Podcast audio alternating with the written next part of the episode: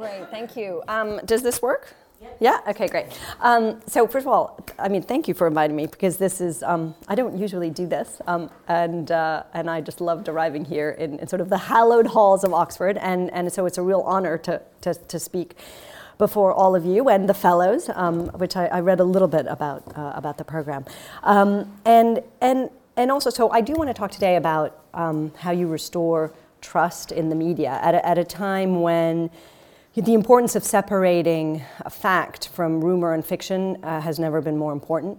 Uh, and this is a time when, in many countries around the world, the free and fair press is, is under threat.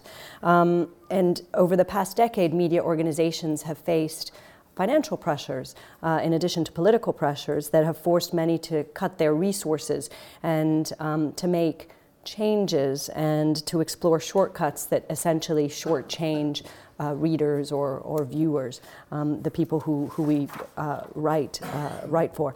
Um, a lot of what I'm going to be saying draws from, from Reuters, but I think it holds true for a lot of uh, media organizations, certainly for the ones that, that I've worked for. So just a quick note on, on, my, on my background. You know, I, I worked for Reuters uh, in the 1990s, and so I'm back now for my for my second stint. And in between, I worked for um, the Wall Street Journal for nearly 13 years, as Mira said, and working across Europe as a as a reporter and editor. And I always say, you know, at Reuters, we obviously have financial journalists and we have war correspondents. Um, and you know, financial journalism is sort of seen as the unglamorous part of the file. But as I tell, you know, my colleagues. Um, you know, battles in the boardroom can be as brutal as those on the battlefield. A little less bloody, perhaps, usually, but you know, as, as fun to cover, uh, certainly, and as, as, as important. I'll talk a little bit about the Reuters model because I think it is relevant, you know, to, to, to what I'm going to say. And so, for those of you who may not know, Reuters is a, is a dual model media business. So we sell to financial clients. We're, we're a B2B business, a business to business um, uh, organization mainly. We sell to financial clients and we sell to media clients, so TV networks or digital customers um, or newspapers around the world, including those who, can, who don't have the resources to send their reporters around. I was just saying at lunch we had 20 people in Mosul, which is something that you know not many newspapers certainly, unfortunately, um, uh, can do. And we also have a consumer business through our website um, and our mobile app, um, Reuters TV uh, also. So we have a Reuters TV mobile app and then our, our app for text. And you know, so we're unique in the media business in that we serve both. We serve financial clients and media clients. And uh, you know, but I think that although these are two different audiences, what they actually seek is, is not that different. And in fact, every day I run our um, news meeting, our global news meeting. So it's the time, it happens at noon in London, and it's the time when all the different editors get together and talk about the global stories of the day. And we started by looking at what our financial clients are reading and what our .com um, readers are reading. And generally, um, you know, generally they're about the same. There actually was, um, I don't know if I can say this, it's not very PC, but there was a, um, there was one exception, which is when um, Hugh Hefner, the founder of Playboy, died. Um, in that case, was pretty much nowhere to be seen on the website, but it was huge for our financial clients. But that probably says something more about trading rooms than it does about, about readers. So, um, um, but anyway, journalism today is facing two big challenges, right? Um, there are two overlapping challenges. One is technological, and one is societal and, and economic and political. The technological change is, is pushing the boundaries about um, how we and other institutions disclose and propagate news, so that social media has shortened the time spans of information. Facebook, Google, and Twitter allow us to publish our stories and propagate them globally, um, reaching increasing audiences at lightning speed. We were talking before about a book that would never have gotten so, so much popularity if it hadn't spread through social media. And this has changed consumer tastes, so that according to the Reuters Institute and Oxford University survey that I will cite very many times in my presentation, um, it was a survey of 70,000 people uh, in 36 countries. More than 54% of those people surveyed said they preferred content that is selected by an algorithm, so via social media or an aggregator, compared to 44% who said that they prefer news selected by an editor or journalist, so a website of, of, of a newspaper, uh, for example. And this is especially true of the younger generation. 64% of under 35 year olds said they preferred to get their news through social media. This propagation of news, which helps us to propagate a news, also gives institution, the institutions, um, so governments, organizations, companies, new platforms, and the ability to disintermediate us, so to go around us and go directly to their readers, to their consumers.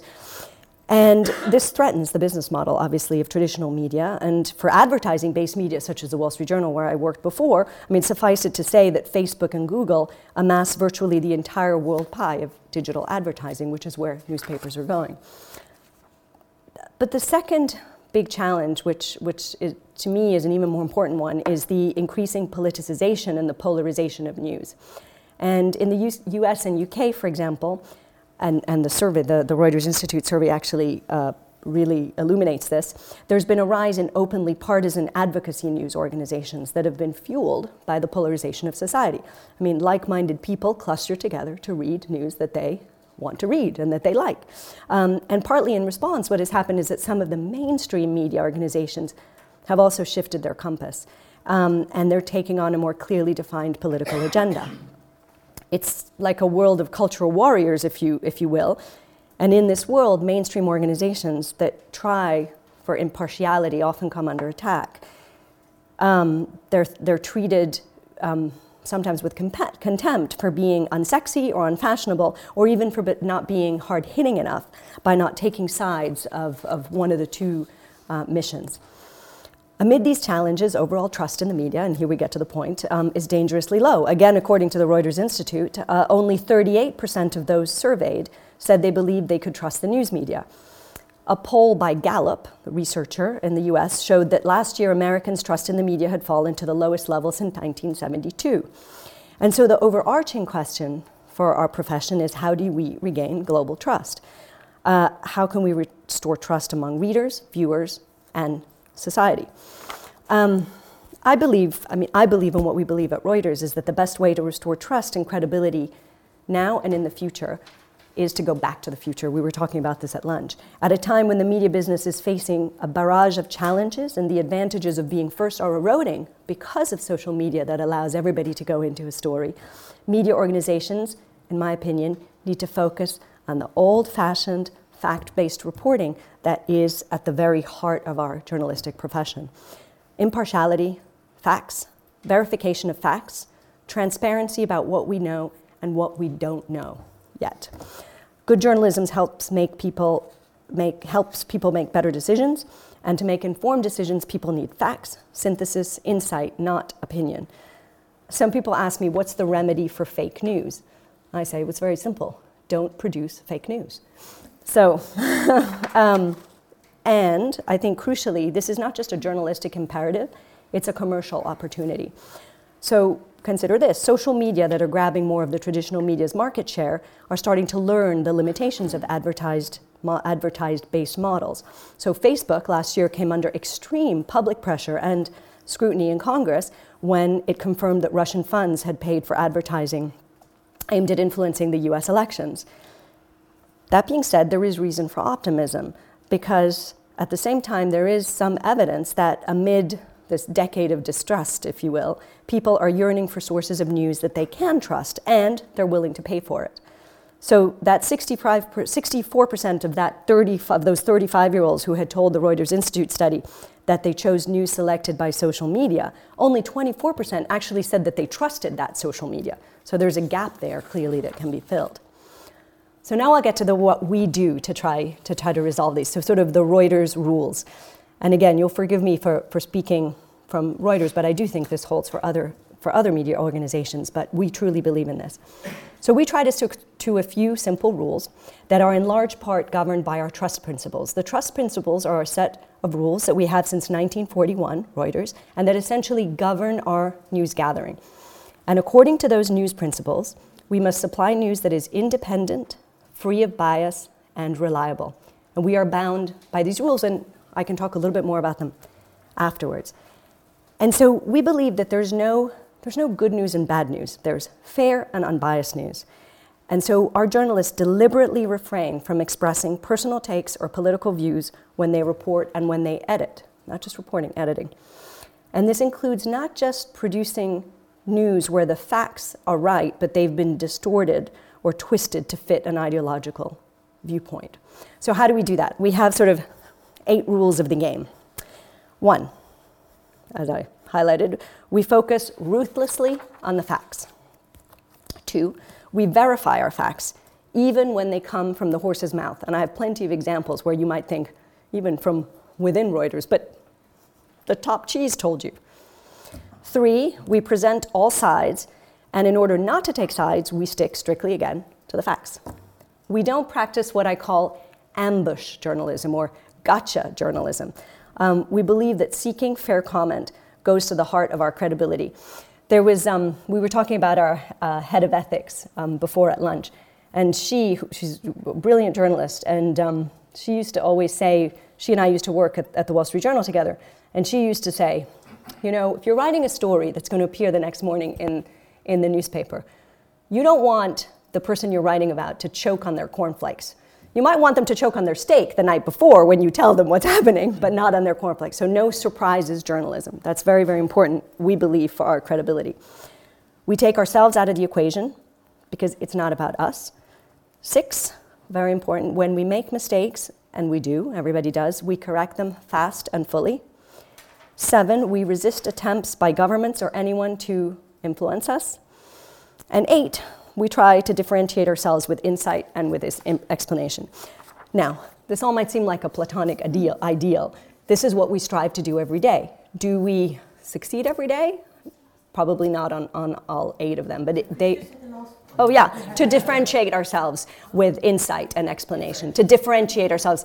And the concept being that in a world where it is so easy for everybody to have access to the, to the news, um, you know, it used to be at a time in certain countries where you were the only correspondent, and so you could hold on to something that had happened in, in that country, sort of for the international press. You could you could have it for hours, for days, for even two days. I mean, now that no longer that no longer holds. So you really have to strive to differentiate yourself. And we have long experience operating in places where our journalists, and this happens every day to our journalists, encounter censorship, legal prosecution, visa denials, and even physical threats. And we really believe that our neutrality has given us a, a, a record, a track record of credibility in more than 100 countries where we operate, um, including countries you know, that sometimes the media comes under, under attack, Turkey, the Philippines, Egypt, Thailand, China, and Russia. Um, I thought I'd give you a few examples because all of this might seem sort of very um, kind of theoretical. Um, so I'll give you examples, and I've chosen two examples, although later, if you like, I can give you many more, of coverage of spot news and then coverage that we have defined sort of on the investigative side. The spot news that I, that I wanted to use an example is the coup, the attempted coup in Turkey. So about 18 months ago, you all remember it, it was a, it was a Friday evening. And uh, suddenly, Twitter was ablaze with all these reports that military forces had launched a coup against Erdogan. And very quickly, social media platforms. They were buzzing, and there were all these unconfirmed rumors that the coup had been successful and that Erdogan was in a plane fleeing the country. In fact, some news reports said that he was flying over Germany trying to land. Um, and it wasn't just media and Twitter, by the way, because we were speaking to international intelligence agencies and politicians in key capitals that were telling us this not just us, but and others, uh, that basically that Erdogan was finished and fleeing for his life. And I think there's one of the fellows here from Turkey. I think, yeah, uh, yeah. I mean, I think at the time, you know, what kind of made this so titillating was that there were so many people inside the country and outside that wanted this to be true, and so, you know, maybe th- that that sort of helped propagate this. But the thing is that our journalists on the ground were seeing a different, were different picture. So that one of our photographers um, in Taksim Square witnessed coup soldiers who were kneeling towards uh, or before armed police. And then at the Istanbul airport, there were rebel coup soldiers all around the airport. But inside the airport where we were, there was a different picture. You saw an entirely different picture. Um, and then we also verified by looking at flight data in London that Erdogan's plane was nowhere near Germany. In fact, it was circling over Istanbul waiting to land. And so, I guess indisputable facts on the ground that we're seeing with our own eyes and with our camera lenses told us what the real situation was, and that's exactly what we reported. And I really think that Reuters stood out that night because we steadfastly told the world what was happening in Turkey, you know, in real time, which was that the coup had not worked and that Erdogan was still in power. And you know, it's somebody, often I always get asked, you know, but there's such pressure to be first, you know. Yeah, but it's more important to be right. You know, yes, try to be first, but you have to be right. And if you have to choose between being first and right, always choose right. Um, and so we, we stuck to the facts and we avoided sort of rushing into where others had gone. You know, there is no glory in being fast but wrong, none whatsoever. Um, the second example I wanted to bring is in the business sphere, which is um, more my sphere, um, where my, my background is. And it's, it's an example of, of what we mean by not producing biased news. So last year, we published a number of stories about Monsanto, the agricultural giant. And we published a number of them, but I want to talk about two very briefly because they were published within hours of each other. The first story detailed that a large long term study into glyphosate, which is a weed killer, in the United States had found that there was no firm link between exposure to the pesticide and cancer. And this, this, was, this story was part of a series of stories that examined how regulators use and in some cases ignore scientific research on pesticides. Second story, published within hours, was an in depth look at the way Monsanto repeatedly ignored warnings by crop scientists about the dangers of releasing a certain seed without an accompanying herbicide. And that led to illegal overspraying of soybean crops. Now, to critics of Monsanto, the second story would have proven the assertions that the company is reckless and dangerous and they should all be put in jail. Um, but those same people might have, in fact, they probably did, well, not probably, we know they did, saw the first story as evidence of media bias in favor of big corporations.